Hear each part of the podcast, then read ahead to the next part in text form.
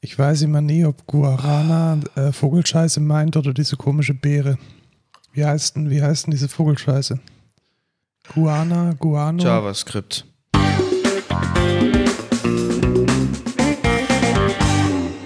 Hallo und willkommen zur 20. Folge Code Culture Podcast. Ich hei- heiße, heiße, äh, wir sind da. Ja, genau. Du, du heißt. Ich, ich heiße Lukas. Und neben mir sitzt der Markus, das ist der CTO der Excentra. Genau, du bist Softwareentwickler bei der Excentra. Keiner Azubi mehr. Ja. Das hast du hinter dir. Der beste Softwareentwickler. Ja, definitiv. Der Beste, der mit mir diesen Podcast macht. Mhm. Ah, Wie, wie lecker. schmeckt denn der, der Koffein-Kakao? Äh, sehr gut, muss ich sagen. Sehr ja, da war, lecker. da war in meiner Foodies-Box drin, das könnte ich auch mal als No-Code der Woche machen. Typ Lebkuchen, schokoladig, fair, revolutionär. Schmeckt nach Lebkuchen tatsächlich. Ja, und es hat Koffein drin, was für den heutigen Abend, wo ich zwei Podcasts aufnehme, durchaus ähm, ganz nice ist. Ja, beim zweiten bin ich nicht dabei, also braucht ihr den noch nicht anzuhören. Ja, aber ich glaube, du darfst ein bisschen Produktionsassistent spielen, weil wir haben ein Interview mit einem erfolgreichen, sehr wichtigen und Wikipedia-relevanten Musiker. Aber vielleicht Nee, Erzähl ich ich dir bin, nächstes Mal ich bin davon. da raus. Warum hatten wir letzte Woche eigentlich keinen Podcast? Ich war in Tübingen und du hattest auch was vor, gell? Genau, ich äh, hatte einfach keinen Bock auf den Podcast. Ja, genau. Ja. Und deswegen sind wir jetzt wieder am Start. Ja, wuhu. Sehr gut. Ähm, und es ist noch was passiert in der letzten Woche. Mein, mein V-Server ist ausgefallen. Und zwar habe ich so einen virtuellen Server bei Server4U. Das ist so ein Discounter für genau solche Server. Und die haben es irgendwie geschafft, vier Tage offline zu sein. Mhm. Ich habe gerade den Kakao getrunken. Ähm, ja, das, äh, das ist natürlich unfortunate. Das passiert einem nicht, wenn man Server bei Hetzner kauft. Sie hatten dann auch eine, eine mega äh, doofe Kommunikation. Also auf Twitter stand irgendwie, wenn du wissen möchtest, was passiert ist, dann schau auf Facebook nach. Und die die E-Mail, die kam dann irgendwie erst nach, nach dreimaligem Nachfragen mit tausend Rechtschreibfehlern drin. Denen ist wohl in Straßburg eine USV ausgefallen. Und ähm, die USV hat dann alle, alle Server hart vom Strom genommen. Und da ist dann wohl einiges kaputt gegangen. Und ich glaube nicht, dass das Problem diese USV ist, sondern das Problem ist vermutlich, dass da so crappy Hardware am Start ist, dass äh, nach einem Stromausfall alles irgendwie den Bach runtergeht. Genau, weil wahrscheinlich keiner weiß, wie man diese P Server hochfährt, wie da die Konfiguration ist, weil man das halt einmal gemacht hat Ja, genau. und dann nicht mehr angerührt. Ähm, das ist natürlich auch immer sehr gut. Also ich bin jetzt tatsächlich am überlegen, zu Hetzner zu wechseln, weil Hetzner ist super. da war jetzt schon ein bisschen, du hast ja auch mitbekommen, also meine Nextcloud ist da drauf auf dieser Kiste und da sind schon einige Projekte drauf und es gab dann schon einige Nachfragen, Ja. wann jetzt endlich mal wieder Dateien und so, Ja, richtig. Und meine Nextcloud lief einwandfrei. weil die bei Hetzner war. Richtig. Ich habe Tja. schon länger, ich glaube fast ein halbes Jahr oder so, habe ich jetzt bei Hetzner einen Server. Super, auch mega Performance, muss ich sagen, für einen V-Server. Mega geil, kann ich empfehlen. Na dann Das kannst könnte mich, auch eigentlich der Code der Woche sein, aber egal. kannst mich mal werben, vielleicht, vielleicht Mhm. ziehe ich dann um. Stimmt, ja, gute Idee. Und ich habe jetzt meine Single veröffentlicht und habe dafür ein, ein Video geschnitten. Alter Schwede, wie, wie, wie absolut scheiß Videobearbeitung ist. Also ich, ich habe jetzt ein bisschen Respekt bekommen vor diesen ganzen YouTube-Influencern. Das sind ja gigabyteweise an Scheiß, was man da von links nach rechts auf seine Festplatte schaufelt. Also das war jetzt ein After Effects Projekt und der Export, der unkomprimierte Export, den ich da rausgefahren habe für ein bisschen Visualizing zu dieser, zu diesem Musiktrack, 8 Gigabyte. Das ist halt ein After Effects-File. Das ist immer so ein After Effects. Du musst von After Effects gehst du ja dann eigentlich in Premiere und da Ja, das würdest hat du nicht dann nochmal funktioniert tatsächlich. schneiden, Also äh, schneiden. Das Premiere-Projekt hat es zwar generiert, aber das konnte nicht geöffnet werden. Deswegen habe ich Ja, dann den, irgendwas den ist da Umweg mit deinem Mac kaputt. absolut beschissen und dann dieser, dieser ganze. Du kannst es auch, also eigentlich macht man es auch so, du kannst es direkt in After Effects quasi exportieren und das exportierte File packst du dann in den, den Media Encoder und dann hast du quasi deine auch nochmal komprimiert auf eine MP4 oder so. Das hätte ich wahrscheinlich machen müssen. Ja. Wahrscheinlich war der Schritt ähm, des Komprimierens habe ich nicht gemacht. Aber es hat Ja. trotzdem irgendwie vier Stunden gebraucht, um dann Rendering Das, zu das erzeugen. sind halt Expertentools. Da muss man halt, also da, da, da braucht man mega viel Vorwissen. Ich habe mir das ja auch erst angeeignet, nachdem ich irgendwie, keine Ahnung, zwei Jahre, drei Jahre mit dem gearbeitet habe. Und am Anfang habe ich auch mir gedacht, so, hä, what the fuck, was ist das hier alles? Aber ja, Aber hey, ich habe es geschafft und es gibt jetzt einen wunderschönen Visualizer zu diesem Track Genau. auf äh, YouTube. Und er war auch kurzzeitig in ein paar Subreddits auf Platz 1 tatsächlich, hat mich sehr gefreut. ja, auf r slash Programmer Humor. Nee, da war es nicht. Ach so. Nee, Oh, nee, nee. ups. Auf, auf irgendwelchen Black Metal-Dingern. Ach so, war da nicht noch irgendwas? Irgendwie so ein, wie war der eine Subreddit da? Ja, der ist jetzt nicht so repräsentativ. Davon distanziere ich mich ordentlich. Und wir kommen zum nächsten Thema, nämlich, nämlich ähm, iPhone 12 sind raus und du hast eins bestellt, Lukas. Ich habe ein. Premierenticket von der Telekom und du hast eins bestellt. Hast du es denn schon? Also ich habe ich hab mir ein iPhone 12 Pro bestellt bei der bei Vodafone, weil ich bei der Vodafone bin und mein, meine Vertragsverlängerung stand an. Das hat eigentlich perfekt gepasst. Äh, ja, und es, sie haben mir gesagt, es kommt am Freitag. Am Freitag gucke ich auf meinen Bestellstatus, steht auf einmal, ja, am 10.11. kriege ich jetzt. Und da dachte ich mir echt so, wollen die mich verarschen? Aber mehr zu Vodafone und meinen Supportgesprächen später noch im Rant der Woche. Ist es ein Rant der Woche wert? Ja, auf jeden Fall. Also Sehr das gut. hat mich so abgefuckt. Und ich werde mir entweder, also ich werde jetzt nochmal beim Vodafone Support anrufen und entweder werde ich das jetzt stornieren und mir einen iPhone 12 Pro Max holen, weil wenn das erst am 10.11. kommt, kann ich mir auch ein Pro Max holen, weil das kommt auch am 10.11. raus. Dann würde es sich auch nicht lohnen jetzt, verstehst du? Ja, klar. Und äh, wenn das nicht geht, dann warte ich halt einfach aufs iPhone 12 Pro, ey. Das ist so eine Scheiße. Also Genau. normalerweise müsstest du das stornieren können innerhalb von 14 Tagen. Ja, ja, das, das geht auf jeden Fall wieder Widerrufsrecht halt und so. Genau. Kannst du nochmal auf die Notes gehen? Was denn jetzt? Haben wir noch einen? Ja, genau. Also ich habe auch ein, ich habe mir so ein Premierenticket ähm, gezogen von der Telekom. Also ich hätte es tatsächlich am ersten Tag haben können. Aber erstens hätte ich unglaubliche Gebühren bezahlen müssen, um meinen Vertrag vorzeitig zu verlängern. Und dann habe ich mir mal so den, den Unterschied zu meinem iPhone 10 angeschaut und es war es mir jetzt noch nicht wert. Vielleicht ändert sich das, wenn ich mal die ersten Fotos sehe, die damit geschossen wurden. Aber vorerst Ja. Brauche ich das, glaube ich, nicht. Zumal wir ja gerade eben hier schon eine schöne Sony Alpha zusammengestellt haben, die dann wahrscheinlich genehmigt wird. genau von, von dem Antrag genehmigt wird und ich mich da dann sowieso in was Professionelleres einarbeiten müsste als jetzt ein iPhone. Erfreuliche Nachrichten wäre, ich hatte letztes Jahr mal ja ganz böse gerantet über einen Bug bei Native Instruments, der dafür gesorgt hat, dass man große Samples nicht installieren konnte, die man für teuer Geld bezahlt hat. Er wurde gefixt. Geil. Unglaublich. Wegen unserem Podcast. ich weiß es nicht, aber die Vermutung liegt nahe, dass es entweder, also der zeitliche Zusammenhang ist schon, also der Bug bestand irgendwie zwei Jahre und entweder lag es an meiner nicht ganz so netten äh, Mail an den Support oder an diesem Podcast oder an beidem. Ich weiß es nicht. nee, nur an dem Podcast. Auf jeden, Wir Fall, haben die Influence. auf jeden Fall wurde es jetzt gefixt. Vielen Dankeschön und man kann jetzt tatsächlich auch die Software, die man für 1000 Euro gekauft hat, installieren. Yay. Geil. Mega. Da freut man sich. Was man jetzt auch wieder machen kann, wir hatten letztes Mal davon geredet, dass Songshift, diese App, mit der man seine Playlisten exportieren und importieren kann von den einzelnen Plattformen, dass die von Spotify einen, ein Verbot bekommen haben, Playlisten aus Spotify heraus zu exportieren. Mhm. Das war ja gar nicht mal so geil. Das fand ich ziemlich scheiße. Das ist ein richtiger Apple-Move.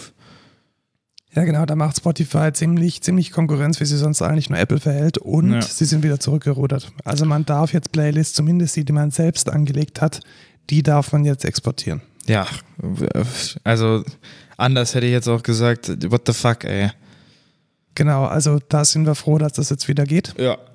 Und eine, eine weitere Ergänzung zu einem unserer früheren Podcasts, äh, David Lohner, unser Experte für digitales Lernen, durfte genau zu diesem Thema an einem Gymnasium einen Impulsvortrag halten, hat das auch geblockt und ich fand ihn sehr interessant, diesen Artikel. Ich habe ihn nicht gelesen.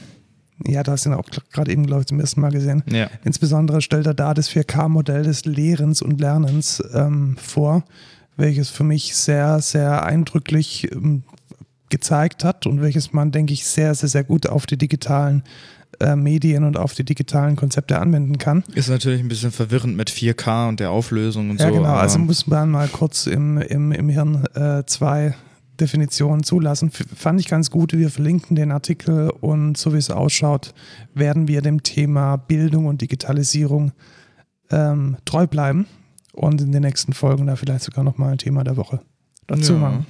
Vielleicht. Ja, kommen wir zu den News. News. Let's get right into the news. Da ist dir was Lustiges aufgefallen. Du hast dir Medium, Medium Pro geshoppt oder Medium Premium oder ja, Plus, Medium keine irgendwie, Ahnung. keine Ahnung. Und ähm, die machen lustige Dinge. Ja, tatsächlich, ähm, ich, also ich war bei einem Kollegen von uns am, am Arbeitsplatz und dann, ähm, da kommen wir später auch nochmal zum, zum Code der Woche hinzu, aber ich habe halt die Konsole geöffnet, die JavaScript-Konsole. Und da stand dann drin so ein Medium-Logo. Und zwar das alte, da kommen wir gleich noch drauf. Äh, und dann stand da We're hiring ähm, hier die Applications. Und da stand dann halt ein Artikel drin von 2018, dass die halt Leute suchen und so. Und fand ich ganz interessant. Ähm, und mir ist es aufgefallen bei mehreren solchen Tech Savvy News-Seiten oder Artikel, Blogs ähm, wird das in Console Output öfters mal gemacht, dass man äh, quasi da so reinschreibt, ey, we're hiring. Ist aber halt auch ein sehr, sehr gutes Targeting für Ja. Entwickler. Weil wer Richtig. schaut denn schon in die Konsole? Das machen die Ja. Entwickler. Also perfekt, perfekt getargetet, Ja, würde ich ja, sagen. Ja, Ja. Das ist echt, äh, das könnte man sich für uns natürlich auch überlegen. tatsächlich. Einfach, einfach so als Easter. Egg äh, in unserer Website, fände ich ganz lustig. Ja, mache ich vielleicht mal tatsächlich. Ja. Medium hat auch nochmal was gemacht diese Woche, nämlich ein neues hässliches Logo. Ja, ich finde es nicht so schön. Unglaublich. Also dieses M war so plakativ und Ja. hat so gut gepasst zum Medium. Ja, das Ding ist war auch, der, mein Kollege hatte das, hatte diese Seite offen und ich dachte so, hä, das ist doch gar nicht Medium, auf welcher Seite sind wir hier?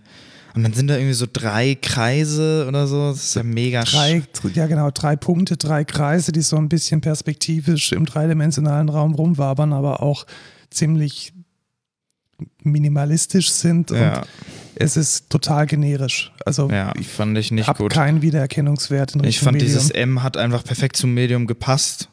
Äh, ja, das war einfach so deren Genau, diese Marke jetzt so in den, in den Kopf zu kriegen, wie dieses char- charakteristische M, das wird nicht ja, gehen. das äh, denke ich auch nicht. Vielleicht gab es da ja auch irgendwie einen Beef weil wegen der, wegen der Font oder so. Ja, Keine Ahnung. klar, man hat, ja, weiß man nicht. Weiß man nicht. Aber es ist auf jeden Fall hässlicher geworden. Ja. Auch sehr hässlich ist, was bei Twitter gerade passiert ist letzte Woche. Und zwar, Twitter hat ja angefangen, die Beiträge, die sie selbst für nicht ganz so wahr halten, mit entsprechenden Hinweisen zu versehen. Insbesondere wenn Trump irgendwie twittert, die Erde ist flach und der Mond ist aus Käse, dann schreibt da Twitter drunter, hey, wir haben das mal fact gecheckt, ähm, die Erde ist doch nicht flach und der Mond ist auch nicht aus Käse. Geil. Das steht dann da drunter. Und jetzt sind sie einen Schritt weiter gegangen und nach Meinung vieler Blogger und Journalisten einen Schritt zu weit. Und zwar haben sie einen Artikel, also einen veröffentlichten Artikel von der New York Post, also nicht die New York Times, sondern die New York Post, das ist ein bisschen ja, ein käsigeres Blatt, komplett gebannt. Und zwar war das ein Artikel, der einfach in dieser Zeitung erschienen ist und der anti äh, war, weil er äh, sich, sich kritisch mit dem, mit dem Sohn von Joe Biden auseinandergesetzt hat. Jetzt kann man über den Inhalt natürlich streiten. Man kann sich jetzt auch darüber streiten, ob äh, Joe Biden, äh, Joe Bidens Sohn das jetzt so gemacht hat, wie es in dem Artikel steht oder nicht. Long story short, Twitter hat einen redaktionell meiner Meinung nach einwandfreien Artikel zensiert und die Leute daran gehindert, ihn zu teilen. Das ist natürlich schwierig. Meinungsfreiheit und so. Sehr schwierig. Nicht nur Meinungsfreiheit, sondern ich glaube, ein weiteres Gut kommt da nämlich die Pressefreiheit. Ah, Also das ist ja Pressefreiheit, nicht nur, nicht nur eine Meinung von irgendjemandem, sondern das ist ein publizierter Artikel.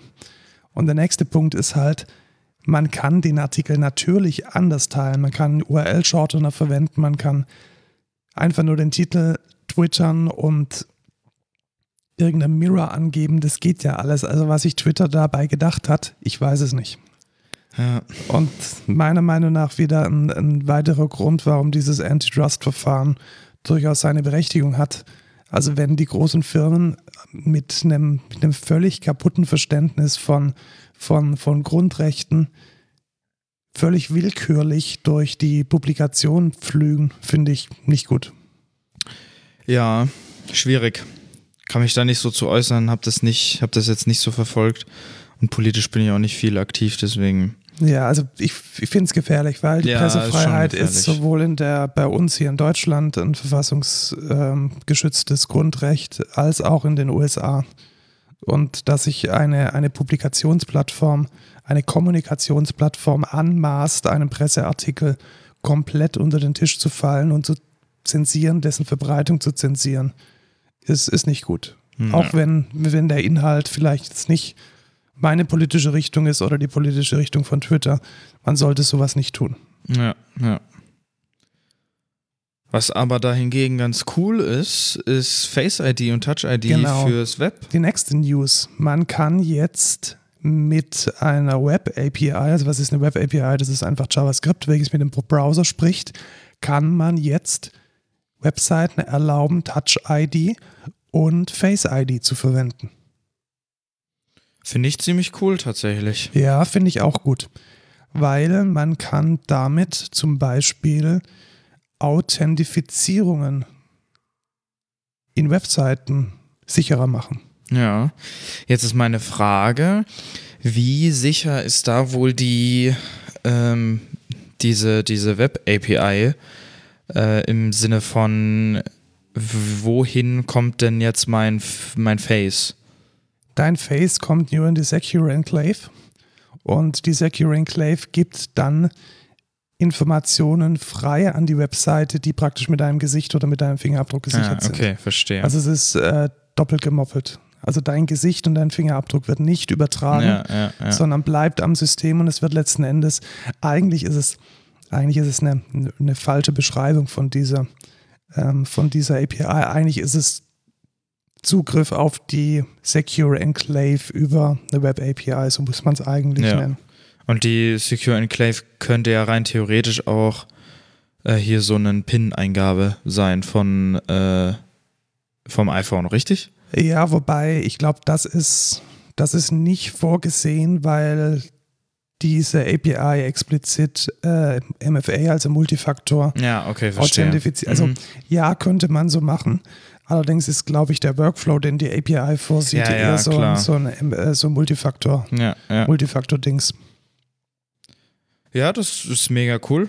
Wenn man Find sich dann in jeder Seite einfach direkt mit Face oder äh, Fingerabdruck entsperren kann, ist mega. Genau, also du könntest jetzt zum Beispiel dich bei, bei Facebook im Browser auch noch anmelden über den zweiten Faktor von deinem Gesicht oder deinem Fingerabdruck. Finde ich super. Finde ich auch gut. Und da kommt auch nur dann die Information raus aus dieser Secure Enclave, hey, das ist der Lukas, alles ist cool. Ja, Und das wird dann an Facebook übertragen. mega. Ja, finde ich einen Schritt in die richtige Richtung. Ja. Wenn da jetzt andere Hersteller von Hardware, von Security-Hardware da hinterherkommen oder sich vielleicht sogar kompatibel diesem WebKit, es ist ein WebKit-Standard, äh, anschließen, wäre sicherlich eine lustige Sache. Ja, cool. Wo schaust du denn Filme, wenn du Filme auf deinem Handy anschaust? Netflix. Ja, und es gab da einen Konkurrenten zu Netflix, der hieß Quibi. Was? Kanntest du den? Wer?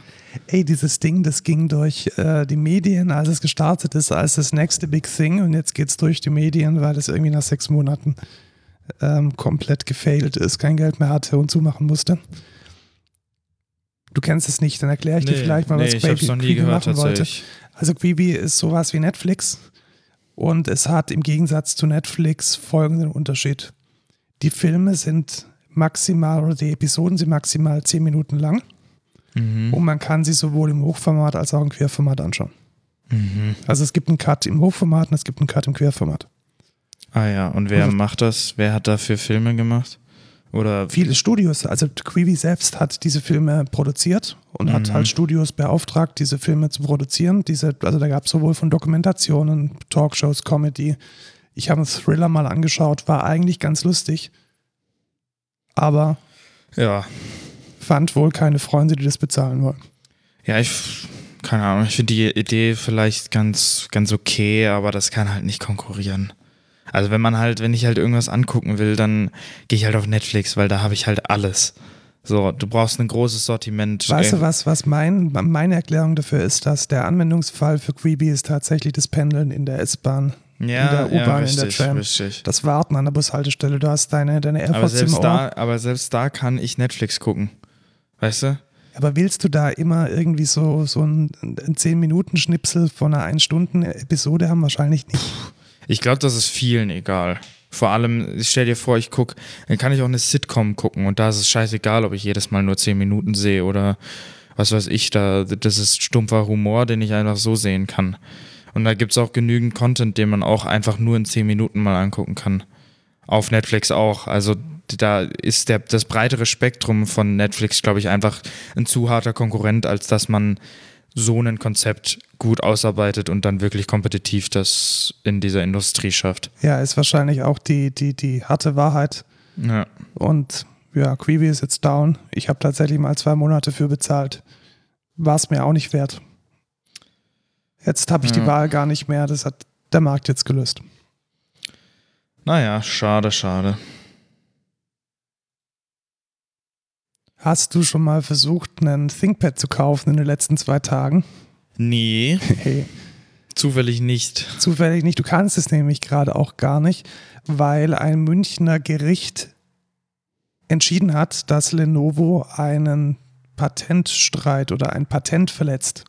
Nämlich eines im Kontext vom H264 Videostandard, welches von Nokia gehalten wird. Und die haben jetzt diesen Gerichtsstreit verloren. Und was ist jetzt die Konsequenz?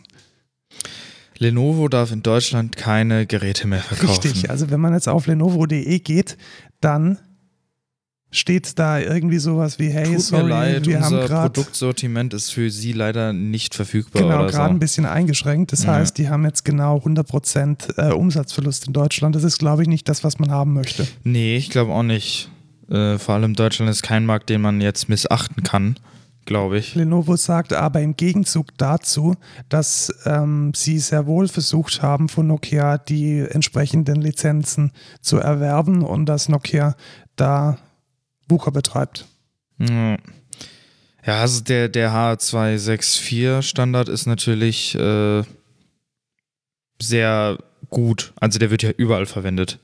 Ja, richtig. Und ich frage mich auch, welche, welche Lizenzen es da bräuchte oder welche Patente es in dem Kontext überhaupt gibt und ob die tatsächlich so teuer sind, dass Lenovo die nicht bezahlen kann. Also ich glaube, das Ja. ist einfach irgendwie so das typische Patent, ähm, Patentgeschachere, welches die großen Firmen machen. Man verklagt sich da ständig und immer gegenseitig, um da entsprechende Drohkulissen aufzubauen.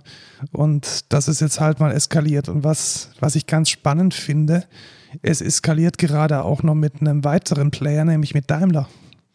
Ja, und das ist ähm, Die haben wahrscheinlich sehr dieses lustig. Patent nämlich Ja. auch verletzt und Also nicht lizenziert. angeblich, Angeblich, also das angeblich. sind jetzt alles nur Recherchen, die jetzt irgendwelche Journalisten aus den Gerichtspapieren abgeleitet haben. Und da startet am 30. Oktober dann das Gerichtsverfahren. Und wenn es da jetzt einen Präzedenzfall gibt äh, mit Lenovo, dass da der komplette Verkauf in Deutschland gestoppt wird, weiß ich jetzt nicht, wie das für Daimler ausgeht. Also Ja. wenn ich da jetzt ein Daimler-Anwalt wäre, dann würde ich jetzt vielleicht ein bisschen auf der Hut sein und mir vielleicht schon mal überlegen, ob es vielleicht ein ganz guter Plan wäre, diese äh, Patentverletzung zumindest softwareseitig aushebeln zu können, sodass man im Ernstfall in der Lage wäre, auch äh, Mercedes zu shippen, die diese Technologie nicht verwenden. Wäre natürlich sehr lustig, wenn Daimler einfach in Deutschland keine Autos mehr verkaufen dürfte. ja, das wäre, glaube ich, nicht so lustig, auch nicht so lustig für uns. Ja, richtig. Also hoffen wir es mal nicht. ja. Ähm, ich denke, also im, im Notfall nimmt man halt die Komponenten oder die, die, die Konfigurationscodes raus aus der Produktion, die, diesen, die dieses Patent ähm, verletzen. Ich glaube, ein Auto kann auch fahren, wenn es keine Videos abspielen kann. Das glaube ich auch, ja. Ja, tatsächlich. Also angeblich geht das. Ja, dann. Dann kommt jetzt quasi der fließende Übergang von einer News zum Thema der Woche. Ja, richtig. Vielleicht zuerst mal zu der News. Das ist ein bisschen, ein bisschen komplex. Also wir haben in Deutschland Und ja. auch schon ein bisschen älter, weil das geht ja schon länger so. Ja, aber das ist tatsächlich wieder eine, eine neue News tatsächlich, die sich in diesem Kontext bewegt. Also, wir haben ja in Deutschland verschiedene ähm, Geheimdienste. Richtig? Zum Beispiel ähm, der Bundesnachrichtendienst, Oder das FBI? Ach nee, warte das mal. FBI ist was anderes, oder den militärischen Abschirmdienst, den, den MAD.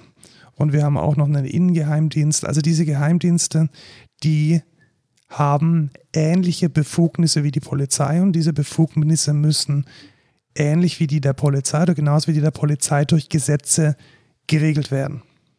Richtig. Und da gibt es ein Gesetz, welches den Nachrichtendiensten erlaubt, ohne einen Richtervorbehalt die Überwachung von Telekommunikation durchzuführen. Was bedeutet das? Also sie dürfen sich zum Beispiel einklinken in, Chats. ja, in laufende Chats. Also Richtig. sie dürfen, wenn da jemand ähm, auf, auf äh, knuddels.de seinen nächsten Terrorakt plant, dann darf dieser Verkehr abgehört werden. Oder wenn ich jetzt mit dir telefoniere und wir dabei einen staatsgefährdenden Terroranschlag planen, Das, was wir ja jede Woche jede machen. Woche tun, genau.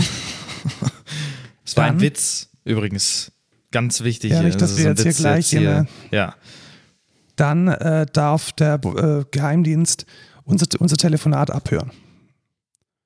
ja, gesetzlich so geregelt, weil Terrorismus sollte unterbinden, Genau. unterbindet werden. Und was ist denn jetzt das so heißt es. Problem, weil es ja TLS gibt? Was ist da das Problem? Und da sind wir auch schon beim Thema der Woche, weil wir wollen diese News jetzt mal zum Anlass nehmen, um das Prinzip der, der Kommunikationsverschlüsselung mal zu erklären. Also wir haben jetzt TLS, also Transport Layer Security, also wir haben eine Verschlüsselung der Kommunikation. Und was müsste dann der Geheimdienst tun oder können oder dürfen, um auch zum Beispiel die WhatsApp-Nachrichten, die ich dir schicke, mitlesen zu können? Der müsste meinen Private Key besitzen. Genau, der braucht Informationen, die nur zu, die nur auf deinem Handy, auf deiner Hardware verfügbar sind. Richtig. Und was muss er dann praktisch machen, der Geheimdienst? M- a- Auf Zugang zu meinem Handy bekommen und dann diesen Privatschlüssel saven können und damit kann er dann die Nachrichten entschlüsseln. Genau. Und was und wie geht das nur? Das geht nur wenn damit, er einen Trojaner auf genau, meinem Handy wenn hat. er eine, eine eigentlich eine Schadsoftware, eine komplette Überwachungssoftware auf dein Handy, auf dein Smartphone installiert. Richtig. Und jetzt kommt eine ganz, ganz gefährliche Grauzone, weil dieses Verfahren ist eigentlich technisch genau immer dasselbe. Das heißt, man lädt eine, eine Softwarekomponente auf dein Handy und diese Softwarekomponente tut dann Dinge. Und dann darf der Bundesnachrichtendienst und der, der Inlandsgeheimdienst, die dürfen jetzt die sogenannte Quellen-TKÜ machen. Was bedeutet das? Das heißt, sie dürfen auf deinem Smartphone all das auslesen, was notwendig ist, um eine laufende Kommunikation abzuhören. Mhm. Wie willst du denn jetzt sicherstellen, dass sie deine Bilder nicht anschauen? Ja. Wie willst du jetzt sicherstellen, dass sie dir nicht auch noch eine Bombenanleitung als PDF auf dein Handy kleben? Das, Das lässt sich nicht machen, weil ja, richtig. technisch ist es das Gleiche. Und jetzt Wenn die halt da ein Rootkit drauf haben, dann können die halt immer genau, alles machen. können sie alles tun. Und warum das notwendig ist, das wollen wir jetzt, also grundsätzlich, dieses Gesetz ging jetzt durch. Also das ist jetzt die News. Das heißt, ähm, der Bundesrat hat beschlossen, Verfassungsschutz, Bundesnachrichtendienst und MAT dürfen die Quellen TKÜ Plus, so würde ich die jetzt mal nennen, die dürfen das jetzt tun ohne einen Richtervorbehalt. Das heißt, sie dürfen von jeder Person, von der sie der Meinung sind, sie müssten jetzt dessen oder deren Kommunikation überwachen, dürfen sie einen Bundestrojaner, also so eine Schadsoftware, auf das Handy, auf den Computer aufspielen und dürfen dann alles von dem Handy runterziehen, was sie brauchen, um die laufende Kommunikation zu entschlüsseln. Ja. Und welche technischen Hintergründe das hat und warum man das braucht, das wollen wir jetzt mal erklären, damit man die Dinge ein bisschen besser einordnen kann. Das ist, glaube ich, ganz wichtig, dass die Leute, die ein bisschen tech-savvy sind, wissen, was das denn bedeutet und welche Mechanismen denn bei dieser Verschlüsselung funktionieren und welche nicht. Genau. Deswegen wollen wir uns jetzt mit dem Thema der Woche ein bisschen über TLS, Transport Layer Security, unterhalten.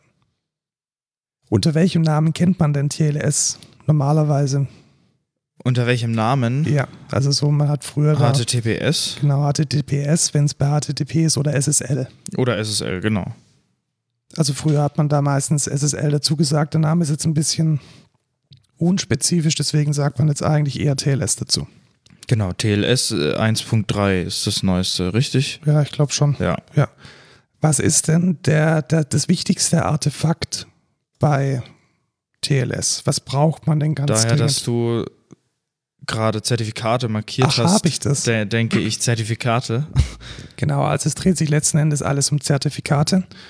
Und äh, Zertifikate sind auch sozusagen der Einstiegspunkt in unsere Erklärung.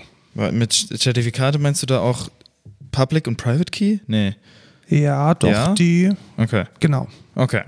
Also, Verstehe. Weil unter Zertifikate verstehe ich Ja. eigentlich Certificate, was jetzt zum Beispiel von einer, einer CA. ja, äh, das, mein, das meinte ich eigentlich, aber Ja, auch dazu okay. spielt ja das Private Public Key ja, Verfahren genau, eine das Rolle. ist da auch wichtig. Genau, also was macht jetzt so ein Zertifikat? Das heißt, du möchtest mit mir reden.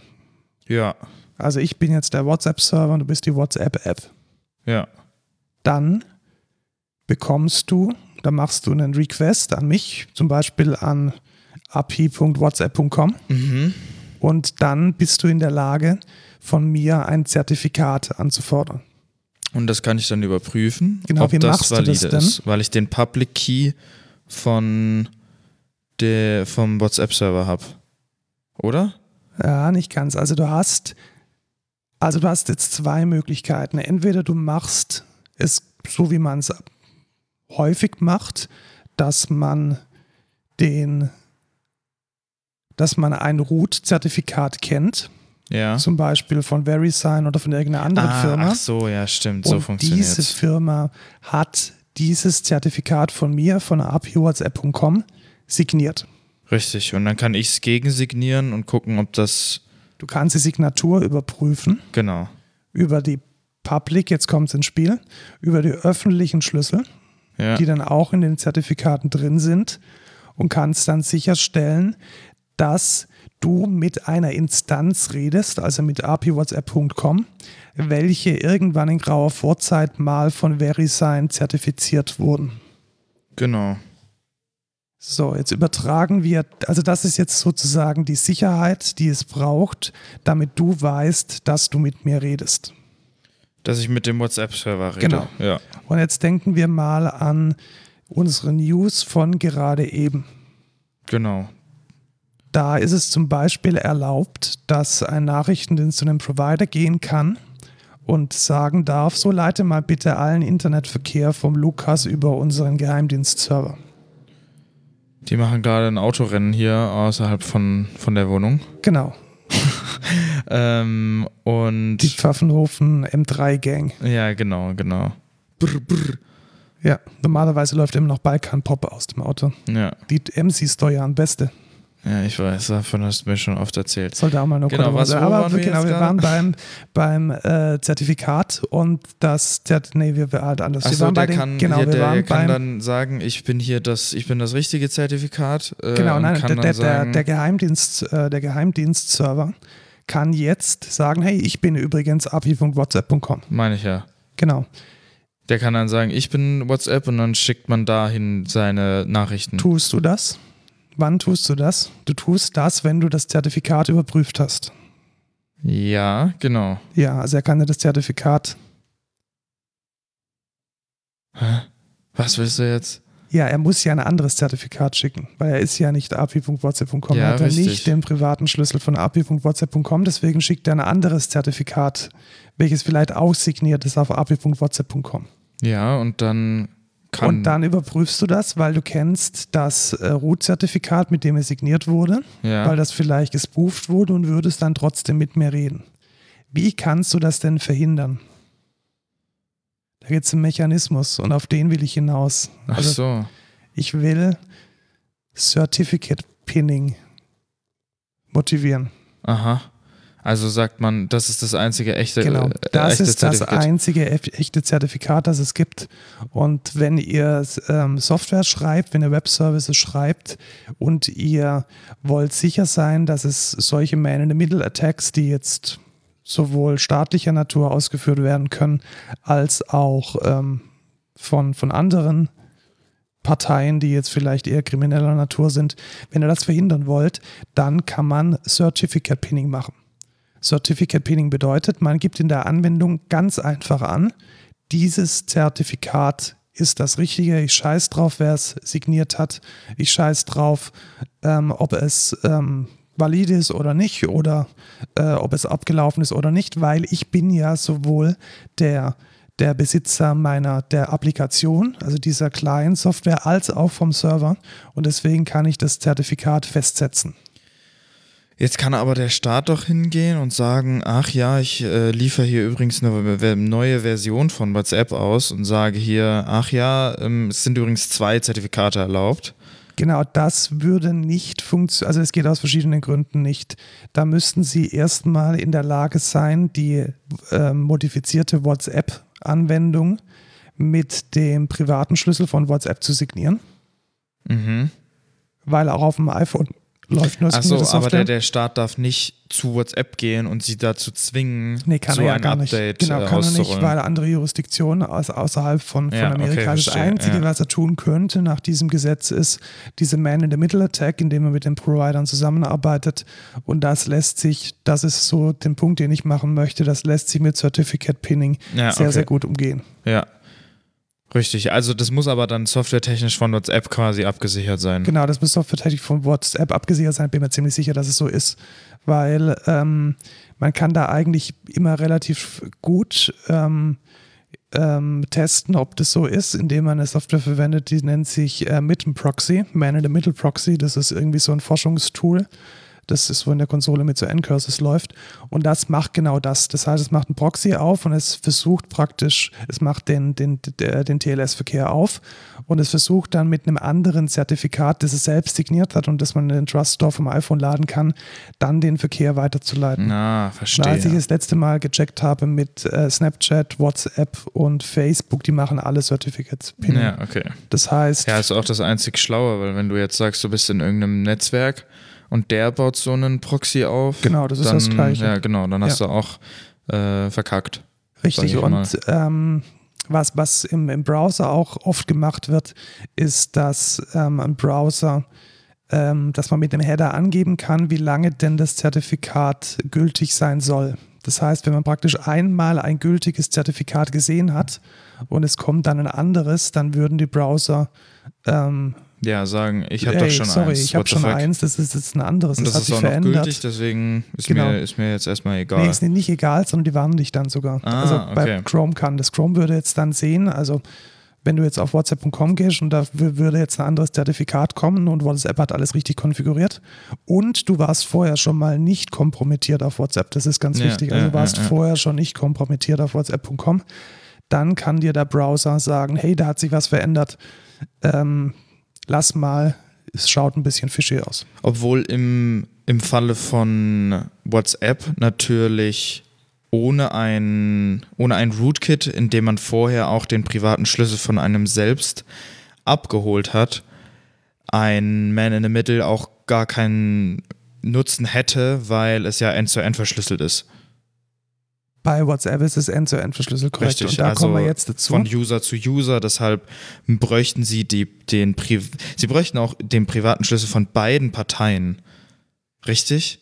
Sie bräuchten den privaten, lass mich kurz überlegen, den privaten Schlüssel von beiden Parteien. Sie bräuchten, ja, dann hätten, also um den kompletten Nachrichtenverkehr. Richtig, weil von, weil wenn jetzt, weil was ja, Nee, nee, Es stimmt nicht. Es nicht? reicht, nee, nee. Da ja auf deinem Handy ähm, beide Informationen sind, also du kannst ja in deinem Chatfenster beide Nachrichten lesen, ach so, ja, stimmt. ist beides mit deinem privaten Schlüssel entschlüsselbar. Ja, okay. genau, verstehe. und jetzt kommen wir auch schon zu der, ähm, jetzt kommen wir auch schon zu der Art und Weise, wie denn diese Kommunikationsverschlüsselung funktioniert.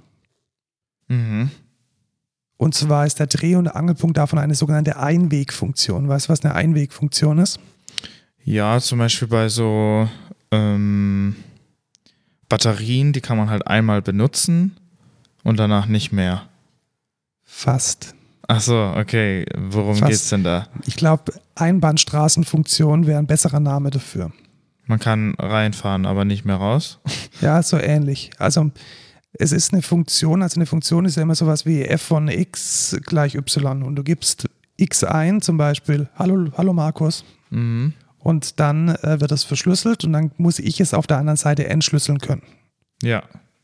Und das heißt, da kommt dann ein, da kommt dann ein, ein, ein verschlüsselter Buchstabenzug raus, A, B, C, D, E, X, 3, 4 und ich muss es dann in der Lage sein, dieses Ding wieder zu entschlüsseln. Und jetzt kommt die Einwegfunktion ins Spiel.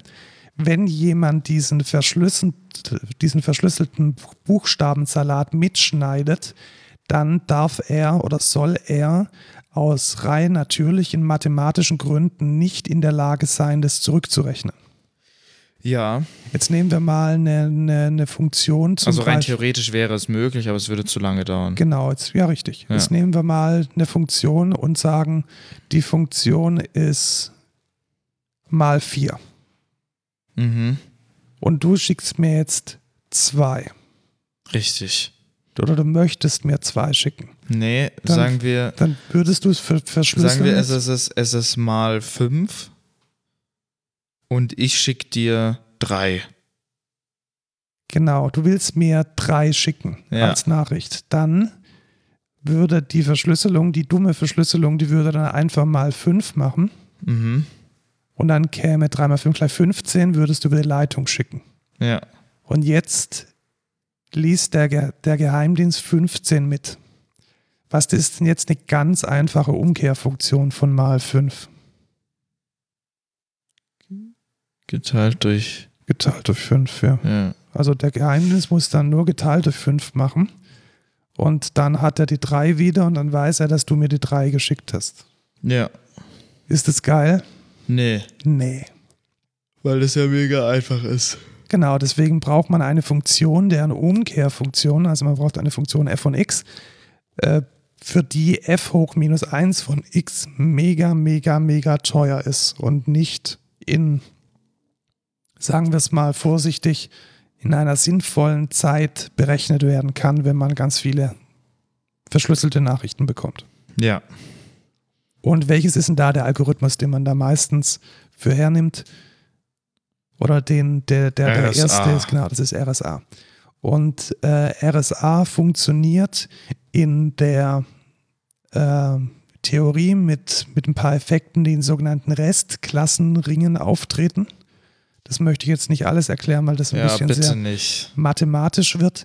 Es ist nur wichtig zu wissen, diese Restklassenringe sind dann miteinander kompatibel, wenn ähm, man nicht, wenn, wenn zwei Schlüssel nicht teilerfremd sind. Das bedeutet, wenn ich jetzt ähm, einen, einen privaten Schlüssel nehme, der 21 ist, dann wäre der kompatibel mit der 3 und mit der 7. Weil 3 und 7 Teil der Primfaktorzerlegung von 21 sind. Ja. Und deshalb will man das nicht und deswegen braucht man da immer große Primzahlen dafür. Genau. Und das ist sozusagen der Grund, warum diese ganze Primzahlengeschichte ähm, immer sehr wichtig ist. So, jetzt haben wir zwei Dinge kennengelernt. Also wir haben jetzt einmal das Signieren kennengelernt, wir haben das Verschlüsseln kennengelernt und beides funktioniert so ein bisschen mit diesen Zertifikaten. Wenn ich jetzt beides machen möchte, also ich möchte einmal signiert sein als jemand, der einen Webservice anbietet und ich möchte verschlüsseln können, Mhm. um zumindest einen, Grundschutz bieten zu können für meine Besucher oder für meine API oder für meinen kleinen Webservice. Mhm. Dann konfiguriert man das mit OpenSSL und 500 Kommandos auf der Konsole und richtet seinen Apache ein. Macht man das so, Lukas? Nee, man nimmt, äh, Wie den, hast du das denn gemacht? man nimmt den Cert-Bot von Let's Encrypt und äh, macht sich da, sagt er einfach, ja, das ist meine Domain, das ist meine E-Mail-Adresse, äh, mach mal bitte SSL hier. Genau, also früher war das echt eklig. Das kann ich Und bestätigen. es ist auch heute noch eklig, also wenn man jetzt in einem, in einem Enterprise-Umfeld Äh, unsere Kunden werden da Lied singen können, wenn man im Enterprise-Umfeld so ein Certificate Signing Request machen möchte. Das ist immer äh, mit großen Schmerzen verbunden. Da gibt es was Besseres, nämlich dieses Let's Encrypt.org. Da haben sich ein paar Leute zusammengesetzt und haben gesagt, hey, das muss mega einfach sein, seinen eigenen Webservice sauer ähm, mit TLS aufsetzen zu können. Und dieses Let's Encrypt.org mit diesem Python-Bot, diesem Cert-Bot, das sind letzten Endes drei Tastenanschläge, die man machen muss, um dann seinen Apache oder seinen Nginx mit einer sauberen TLS-Verschlüsselung zu versehen. Ja, und das Geile daran ist auch, man kriegt, ähm, wenn das Zertifikat ausläuft, kriegt man eine E-Mail, ey, yo, dein Zertifikat läuft bald aus, äh, renew das mal. Und dann drückt man da Renew und dann hat man ein fertiges neues Zertifikat. Genau, und damit könnt ihr auch Certificate Bidding machen. Also wenn man jetzt eine App schreibt, die dann äh, mit dieser API, die mit CertBot äh, abgesichert ist, äh, kommunizieren möchte, dann einfach sagen, hey, dieses Zertifikat ist das, was auf meiner Whitelist steht und alles andere lasse ich nicht zu. Was man allerdings bei CertBot immer sagen muss, ist, dass sie jetzt die Identität nicht so sauber überprüfen wie jetzt in VeriSign oder irgendwelche großen ähm, CAs. Also die sind jetzt nicht bei dir vorbeigekommen und haben geschaut, ob du tatsächlich der Lukas Rott bist. Ja, richtig. In der, in der Fubar-Straße wohnst. Das Danke, dass du meine Adresse nicht gelegt hast. Sehr nett von dir. Ja, ja, ich habe kurz überlegt, ob ich deine Adresse überhaupt kenne und ich kann sie nicht auswendig. Ja, gut. Ich auch ähm, nicht. Sehr gut. Bestes Sicherheitsfeature. ja. Ähm, genau, also let'sencrypt.org, äh, tolle Sache, um auch nicht irgendwie 500 Euro im Jahr für so ein Zertifikat zu bezahlen weil viele, viele Webhoster verlangen tatsächlich so locker mal einen Zehner im Jahr, für, äh, einen Zehner im Monat für ein Zertifikat. Ja. Muss alles gar nicht sein. Nee, mit Certbot geht das sehr, sehr easy und let's encrypt.org. Genau. So, jetzt will ich noch einen Punkt am Ende machen. Wir sind jetzt wieder bei dem Thema von den Geheimdiensten, die die Kommunikation abhören wollen. Was muss man denn ganz, ganz, ganz strikt unterscheiden, wenn man die Sicherheit von Ende zu Ende haben möchte? Dass TLS nicht gleich Verschlüsselung auf der Festplatte ist. Ja, genau. Also TLS ist ja, es sagt ja schon Transport Layer Security. Ja. Und am Ende des Transportes werden die Daten dann entschlüsselt. Und ob die dann verschlüsselt auf einem Server landen, entschlüsselt auf einem Server landen oder ob die zugänglich sind oder ob die nur lokal zugänglich sind, das ist immer unterschiedlich und das lässt sich auch nicht pauschalisieren. Ja, richtig. Und das muss man immer wissen. Ähm, beim Facebook Messenger ist es zum Beispiel definitiv so, dass die Nachrichten unverschlüsselt bei Facebook gespeichert werden. Ja, deswegen man benutzt man sich, den auch einfach genau, nicht. Genau, deswegen benutzt man den nicht. Bei Instagram ist es genauso. Ja. Bei iMessage und WhatsApp ist es ein bisschen anders. Da werden zwar die Keys potenziell auch auf den Servern gehalten, weil man sich über, zumindest bei iMessage, über mehrere ähm, Accounts einloggen kann. Bei WhatsApp ist es allerdings tatsächlich so, dass das jetzt neben Signal und Telegram die größte Sicherheit bietet, weil da werden die Daten gar nicht mehr auf dem Server gespeichert. Wusstest du das? Ja, ja, das wusste ich. Seitdem die End-to-End-Encryption haben, machen die das ja nicht mehr. Genau, also die Daten werden nur auf deinem Handy gespeichert und wenn du da kein lokales Backup hast in der iCloud oder sonst wo, und da kommen wir natürlich dann zum nächsten Punkt, ja. dass auch die Backups verschlüsselt sein müssen. Also wenn du da kein Backup irgendwo hast, dann sind die Nachrichten tatsächlich nur auf deinem Telefon. Genau. Und sonst halt in der iCloud oder im Google Drive. Genau, also bei dieser ganzen Sicherheitsgeschichte immer bedenken, dass ähm, es zwei Seiten gibt, die man sich anschauen muss. Einmal die Verschlüsselung des Transportweges und das ist eher die, auf die man primär achten muss, weil der Transportweg sehr einfach, auch ohne Richtervorbehalt überwacht werden kann. Und die Verschlüsselung auf der Festplatte ist dann nochmal ein anderes Bier. Da geht es dann eher darum, wenn jemand ähm, physikalischen Zugriff zu dem Gerät hat oder wenn es jemandem gelungen ist, einen Trojaner einzuschleusen. Ja. Damit würde ich das Thema jetzt auch abschließen. Genau, ich glaube, wir haben die wichtigsten Dinge gesagt. Genau. Und long story short, achtet auf eure Sicherheit, egal und besonders dann, wenn man auf den Grundfesten der Demokratie steht. Ja. Kommen wir zum Code der Woche. Oh ja. Du hast gerade vorhin schon gesagt, dass du die, die Stellenanzeige von Medium Genau, gelesen mit, hast. mit gewissen Dev-Tools, die es in jedem Browser auch gibt tatsächlich. Also in Chrome, Firefox etc. Das gibt es eigentlich in jedem. Und zwar kann man da den, also ich, das kennen die meisten wahrscheinlich eh schon. Also wenn man Developer ist, kennt man das einfach. Da kann man das, zum Beispiel das HTML, was auf einer Webseite ist, kann man einsehen. Man kann eine JavaScript-Konsole haben. Man kann den Netzwerkstack angucken, was, was wird da überliefert, was für Informationen gehen darüber, etc. Man kann sich angucken, was für ein Storage der hat, Performance-Analyse. Da gibt es mega viele Tools einfach für Developer, für Webdeveloper im Browser. Und ich finde es immer sehr handy, weil wenn ich jetzt zum Beispiel einen, einen nicen JavaScript-Interpreter brauche, dann gehe ich halt einfach in den Browser und schreibe das da in die Konsole rein, weil, keine Ahnung, das ist halt der JavaScript-Interpreter.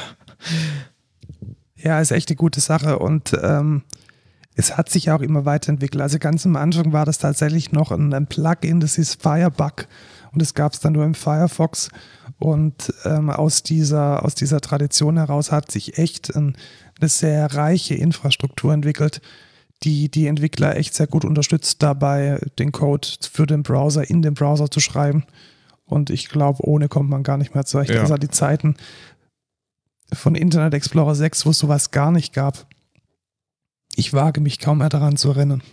Ja, da habe ich noch nicht entwickelt zum Glück und äh, ich bin in einer besseren Zeit groß geworden. Sei froh, sei froh. Ja, Also DevTools, tolle Sache. Die von Safari sind übrigens auch ziemlich gut. Äh, insbesondere kann man da auch sehr gut seine Webseite für äh, iPhones und iPads optimieren. ja, das kenne ich jetzt nicht so. Ich habe ja, ich benutze ja Safari nicht, deswegen. Ja, ich bin so ein Safari-Fanboy, so ein kleiner. Gut, kommen wir zum No-Code der Woche. Das hat der, der, der Markus hat sich das mal ausgesucht. Ja, tatsächlich. Erwartet man gar nicht von Erwartet man gar nicht von mir, dass ich mal eine, ein audiovisuelles Medium picke. ihm. Ja. Äh, es gibt, glaube ich, nur zwei Serien, die äh, mir jemals gefallen haben. Das eine war Game of Thrones und das kennt wahrscheinlich irgendwie jeder. Und das andere ist ein ziemlich altes, untergrundiges. Ist es untergrundig? Nicht so, oder? Nein. Das Death Note ist mit einer der bek bekanntesten Animes überhaupt. Ja, gut, dann. Also ein bekanntes Anime, nämlich äh, Death Note, hat, ich glaube, 26 Episoden. Die ersten Ja, ich glaube, 13 sind abartig spannend. ja. Also eine unglaublich intelligente Geschichte, die sehr gut ineinander verwoben ist. Und, Danach wird es nicht mehr ganz so gut. und am Ende wird es komisch. Ja, vor allem als dann diese dumme. Nicht spoilern, nicht spoilern, nicht spoilern. Diese dumme. Ja. Ähm, es Nicht gibt spoilern. einen Charakter, der vielleicht dazukommt, äh, der auf Und jeden es Fall gibt sehr einen, nervig Char einen ist. Charakter, der stirbt und wenn der, als wenn der ja, tot das, ist, dann. das, na, da red doch gar nicht darüber. Ja, okay, das gut, ist gut, doch, gut, das ist doch jetzt ganz kritisch. Aber der eine Charakter, den hasse ich einfach, äh, weil der, als der dann, das, das war dann einfach nur noch dumm. Ich habe tatsächlich Death Note auch nie fertig geguckt. Ähm, ich habe mir dann von einem Freund äh, das Ende erklären lassen. Und es gibt tatsächlich auch eine zweite Staffel, die ist aber auch nicht so gut. Deswegen lohnt sich eigentlich nur, die, die erste Staffel zu gucken. Genau, und die ist mega spannend, also wirklich so auf dem Level Genau. von Game of Thrones oder Und die gibt's von, auch auf Netflix. Gibt es jetzt auf Netflix, das ist nämlich der Aufhänger. Auf einem selben Spannungslevel wie Game of Thrones Ja. oder Breaking Bad. Äh, auf jeden Nee, Fall. viel besser als äh, Game of Thrones. Äh, Breaking Bad wahrscheinlich auch so mit, mit dabei, aber ähm, Death Note ist mega. Weil Game Ja. of Thrones ist einfach langweilig und äh, Death Note ist mega cool. Genau. Anschauen. Äh, anschauen und guckt euch bitte nicht den Film an auf Netflix, der Nein, ist mega scheiße. Ganz, ganz stark aufpassen. Also Ja. folgt dem Link und der Live-Action-Movie, den bitte gepflegt der ist einfach, der ist wirklich scheiße. Guckt euch Das einfach nur ist- den Anime an. Das ist ein absoluter Quatsch. Ja. Dann gibt es dieses Mal zwei Rants der Woche, weil Genau. ich, ich will auch ranten. Fängst du an? Ich, Oder? ich fange mal okay, an. Ja. okay, gut. Also ich, ich, ich schreibe gerade einen Antrag an eine Stiftung für einen gemeinnützigen Verein. Und diese Stiftung, die möchte einen Auszug aus dem Vereinsregister haben. Wie stellst du dir jetzt vor, Lukas, wie funktioniert sowas in einer digitalen und digitalisierten Welt? Per Fax. Genau. Schlimmer. Ich habe mich äh, gefreut wie ein Schnitzel, dass es auf handelsregister.de ein Portal gibt, welches mir erlaubt, digital einen Auszug aus dem Vereinsregister runterzuladen. Lukas, möchtest du mal die Seite beschreiben? In welches Jahrhundert fühlst du dich erinnert? Ja, so das, das schon das 21. Jahrhundert, aber der Anfang des 21. Jahrhunderts. Ich glaube nicht, weil das ist nämlich optimiert für eine Auflösung 600 mal 800. Und die gab es zum letzten Mal mit Windows 95. okay, dann vielleicht doch das 20. Jahrhundert. Gut, wenn ich jetzt nach meinem Verein suche, mein Verein hat einen äh, Namen und jetzt drücke ich, ich gebe jetzt genau denselben, also genau den Namen ein, unter dem wir firmiert sind. Mit wie vielen Suchergebnissen rechnest du dann, Lukas? Und was denkst du ist denn wohl am Platz 1? Ich rechne mit 0 und es gibt keinen Platz 1. So, ich habe jetzt auf Suchen geklickt. Oder vielleicht geht er einfach nur Jugendkultur und dann. Ähm The maximum number of 200 hits has been exceeded. Ach ja. Und auf der ersten Seite gibt es nicht meinen Verein und auf der zweiten Seite gibt es nicht meinen Verein und auf der dritten Seite gibt es nicht meinen Verein und ich habe keine Chance, dieses Ding zu finden. Wenn es einem dann gelingt, den Suchbegriff so sauber zu machen, dass man über Ausschlusskriterien dann seinen Verein getroffen hat, dann klicke ich jetzt hier auf, hey, ich hätte jetzt gern den aktuellen Vereinsauszug dann muss man sich anmelden. Das ist ja okay. Ja, ja. Und rate mal jetzt, wie die Anmeldung funktioniert. Per Fax. Ja. Das heißt, ich muss wie, hä, wie eine PDF Anmeldung? ausdrucken, Aha. dann diese PDF unterschreiben und hinfaxen und dann bekomme ich per Post meine Zugangsdaten. What the fuck? Geil. Und rate mal, was dieses Fax seit zwei Tagen ist belegt. Genau. Geil. ich brauche diesen fucking Auszug bis Mittwoch. Ach ja, nice. Also, ich werde jetzt wahrscheinlich beim Amtsgericht anrufen und irgendwie einer eine, eine, eine, Dame am Telefon sagen müssen, dass sie mir dieses Ding äh, per Post zuschickt. Ich habe keine Ahnung. Ja, ja. Das ist natürlich mies.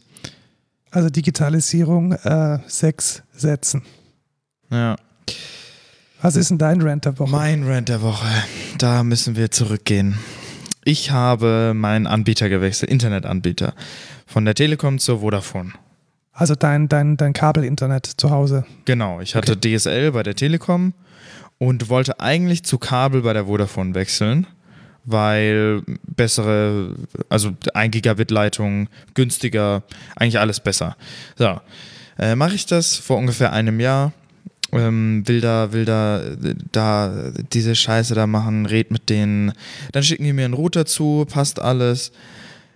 Ich will den installieren, kommt kein Signal. Der Router kann sich nicht anmelden. Äh, dann rufe ich an, die schicken mir einen Techniker vorbei. Der Techniker guckt äh, auf das Kabel, es kommt kein Signal an. Er weiß nicht, woran das liegt. Ähm, er geht irgendwie auf den Dachboden, checkt da irgendwas, hat da nichts, äh, hat, hat nichts weiter rausgefunden, sagt er, er müsste dann nochmal kommen. Dann noch ein Technikertermin. Kommt der zweite Techniker, checkt, also das ist ein anderer Techniker übrigens, checkt das, checkt das Kabel, kommt kein Signal. Fragt er oben bei meinem, bei meinem Nachbar über mir an, äh, die sind zum Glück da, kann er gucken, ob das Signal da ist, kommt auch kein Signal an. An die, an die Buchse, also gar nichts, 0,0. Kabel kaputt, keine Ahnung. Die anderen beiden Nachbarn, die über mir wohnen, die sind nicht zu Hause. Das heißt, da kann er das nicht checken, weil einbrechen wollten wir jetzt nicht in die Wohnung. Und dann sagt er, ja, wir müssen da einen Termin mit den anderen, anderen Mietern ausmachen. So, er meint, ja, okay, ich mache jetzt hier ein Foto von der Hausverwaltung, dann machen wir da einen Termin aus. Er setzt irgendeinen Termin schon mal fest, äh, wird den wahrscheinlich nochmal ändern, wenn er dann Termin mit den Mietern gefunden hat. Ich rufe irgendwie nach, einem, nach ein paar Wochen nochmal an, sag, ja, wie sieht's jetzt aus? Und die meinen, ja, hier steht ein Termin drin. Ähm, ich weiß aber, das ist der vorgelegte Termin, den er am Anfang eingestellt hat. Hm? Das heißt, ja ich, ich denke mir schon, okay, haben die, jetzt einen, haben die jetzt was mit der Hausverwaltung ausgemacht? Der Typ vom, vom Vodafone Support kann mir keine Info geben. Ich denke mir, ja, okay. So, dann kommt der Termin, der Techniker kommt vorbei, ich muss extra von der Arbeit ähm, schnell nach Hause dem Techniker aufmachen, der klingelt bei meinen Nachbarn, äh, die sind nicht da. Ja, da hat wohl die Kommunikation super geklappt. Perfekt. Ich denke mir, ey, ich habe jetzt echt keinen Bock mehr. Der Techniker war jetzt dreimal da und es funktioniert immer noch nicht. Ich rufe beim Vodafone Support an, die ca canceln den, den Kabelvertrag, geben mir DSL-Vertrag, DSL angeschlossen, funktioniert alles einwandfrei. So, ein Jahr kein Stress. Ne? Ja. Ich will mir bei der Vodafone ein iPhone holen. Ruf da an, macht da den Vertrag aus, mega geil, cool, iPhone 12 Pro, geil, kommt am Freitag, mega. So. Ich rufe dann nochmal an, weil ich checken wollte, ob ich jetzt eine Handyversicherung dabei habe. Ähm, meint der Typ irgendwie, ja, ähm, ich sehe hier jetzt keine, hä, ähm, keine Versicherung, da müssen sie dann nochmal bei der Vertragsabteilung anrufen von Vodafone. Äh, und ja, Genau. Aber bleiben Sie noch dran. Äh, ich sehe hier gerade, Sie haben einen DSL-Vertrag.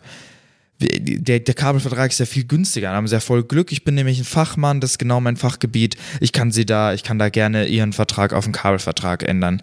Ich rede mit dem, ich sage, das funktioniert bei mir nicht meint er, ach, da wurden die Kabel neu verlegt, ähm, das ist jetzt, das funktioniert jetzt, das wird hier auch angezeigt, dass genau in ihrer Wohnung das funktioniert und so. Und ich meinte, das hat auch vor einem Jahr hat das schon nicht funktioniert und da wurde es auch angezeigt, dass es hier funktioniert. Und er beharrt darauf, dass es funktioniert. Ich, ich, ich, ich denke einfach an das Gute im Menschen und vertraue diesem Kerl da. Ich weiß nicht, darf man, ich glaube, ich sag, darf seinen Namen nicht sagen. Darf ich seinen Namen sagen? Nee. Okay, dann sage ich seinen Namen nicht wir nennen ihn Herr H. Ähm, ich schreibe mir extra seinen Namen auf, weil ich, weil ich einfach, einfach diesen Blame, weil ich, ich wusste, dass es nicht funktioniert. Ich wusste schon von Anfang an, dass es nicht funktioniert.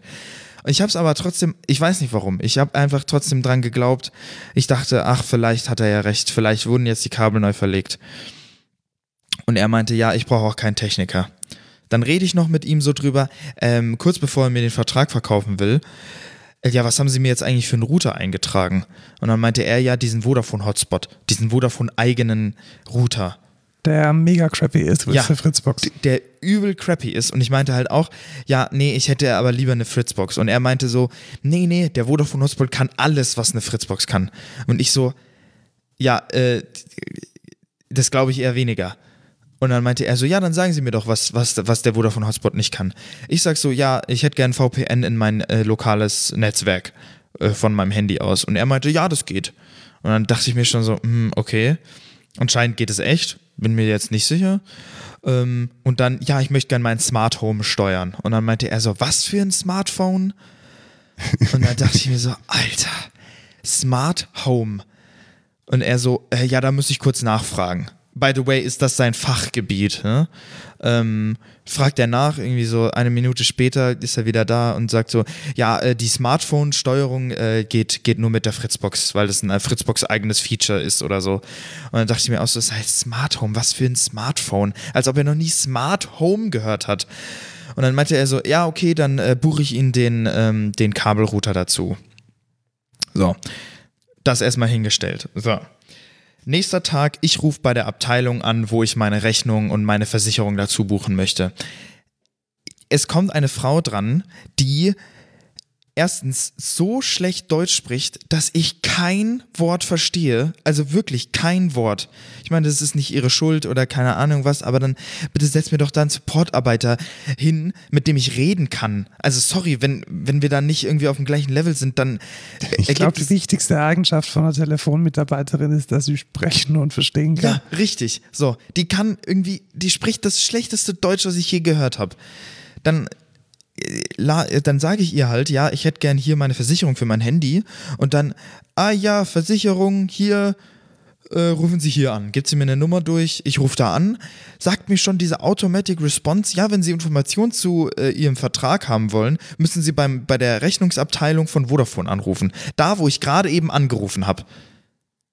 Sagt mir die Hotline in dem ersten Moment und ich denke mir so, Alter, what the fuck? Hast du, hast du inzwischen dein iPhone? So, nee, nee, es, es kommt noch besser. Dann rufe ich nochmal bei der Rechnungsabteilung ab, äh, an, weil hat mir ja die, hat mir ja Versicherung gesagt. So. Rufe ich da an, kommt noch eine Frau, die besser Deutsch kann. Zwar nicht perfekt, aber okay, sage ich mal. Ich verstehe zwar nicht jeden Satz, aber jeden zweiten. So. Rede ich mit der, die sagt mir, ja, ich schicke Ihnen, ich schicke Ihnen ein Dokument zu per E-Mail, ähm, da stehen alle Informationen dazu drin. Und dann sagt die, ach ja, ich sehe hier gerade, Ihr DSL-Vertrag ist ja viel teurer als der Kabelvertrag. Wie wäre es, wenn Sie auf den scheiß Kabelvertrag wechseln wollen? Und ich habe einfach aufgelegt. Ich hatte auch einfach gar keinen Bock mit dieser Frau zu diskutieren, weil die wollen alle nur ihre scheiß Quote hochholen, indem sie irgendwie einen neuen Kabelvertrag verkaufen. Und ich hatte auch einfach keinen Bock mehr. Dann hat die mich noch viermal danach angerufen, weil die dachte irgendwie, die Verbindung ist eingebrochen. Ich habe einfach aufgelegt und ich bin nicht mehr rangegangen. Die Information hat sie mir trotzdem per E-Mail geschickt. Und in diesem Dokument, was sie mir geschickt hat, steht einfach Informationen zu dieser Versicherung drin. Und ich weiß immer noch nicht, wie ich diese scheiß Versicherung abschließe. So, dann Wahrscheinlich gibt es da keine Prämie drauf, deswegen ja, ist ihnen das genau, scheißegal. genau, genau. Deswegen ist ihnen das scheißegal, weil es irgendwie ein externer Service ist oder so.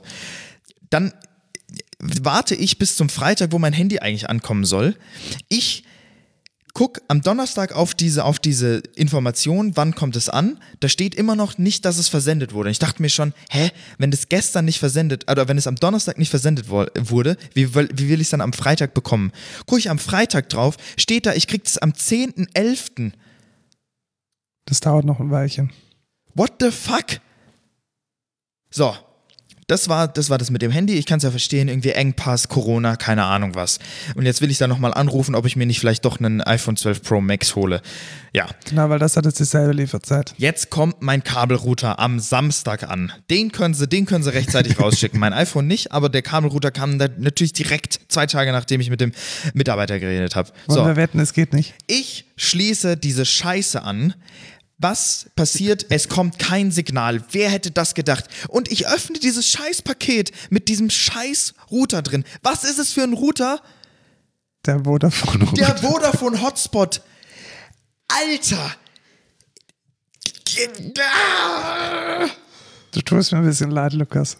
Wie kann man denn so inkompetent sein? Er sagt mir, er schickt mir den Scheiß, die scheiß Fritzbox für 5 Euro mehr.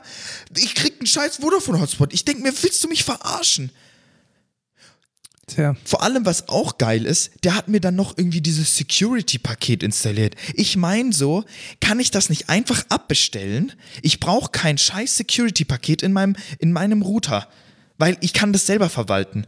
Und er meint, nee, das kann man nicht abstellen, weil Vodafone gewährleistet Sicherheit in den ersten zwei Monaten. Und jetzt ist es in den ersten zwei Monaten kostenlos. und danach kostet es wahrscheinlich der schlimmste Virenscanner aller Zeiten, Ja. kostet dich einen Neuner im Monat. Äh, k- kostet mich da 10 Euro im Monat. Ich kann das aber vorher nicht abbestellen und es ist automatisch dabei und ich muss, nachdem ich meinen Router bekommen habe, nachdem die Leitung angeschaltet wurde, muss ich nachträglich abbestellen. Ist ja wohl auch so dumm. What the fuck?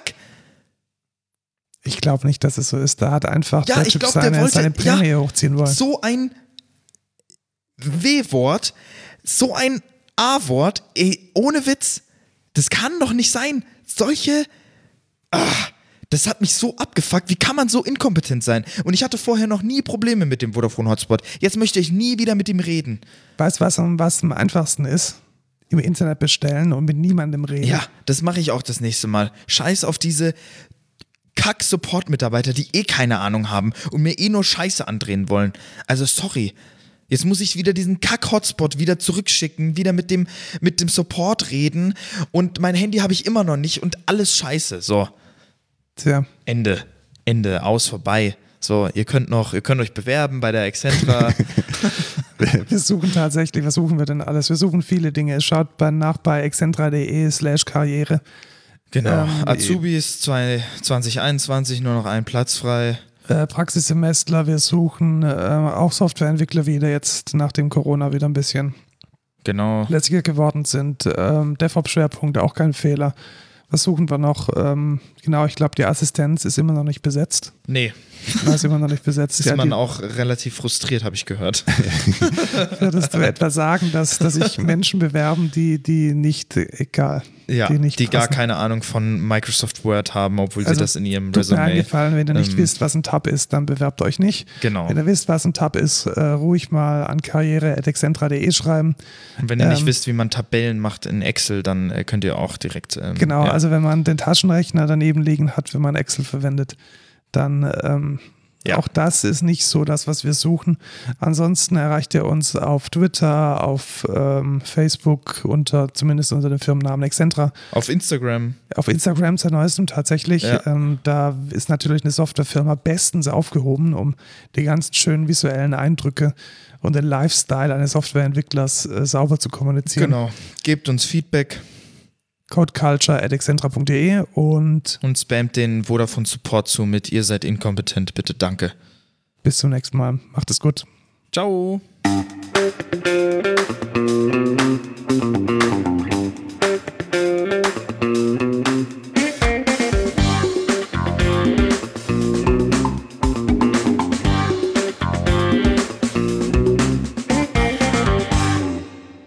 Ich hasse Vodafone.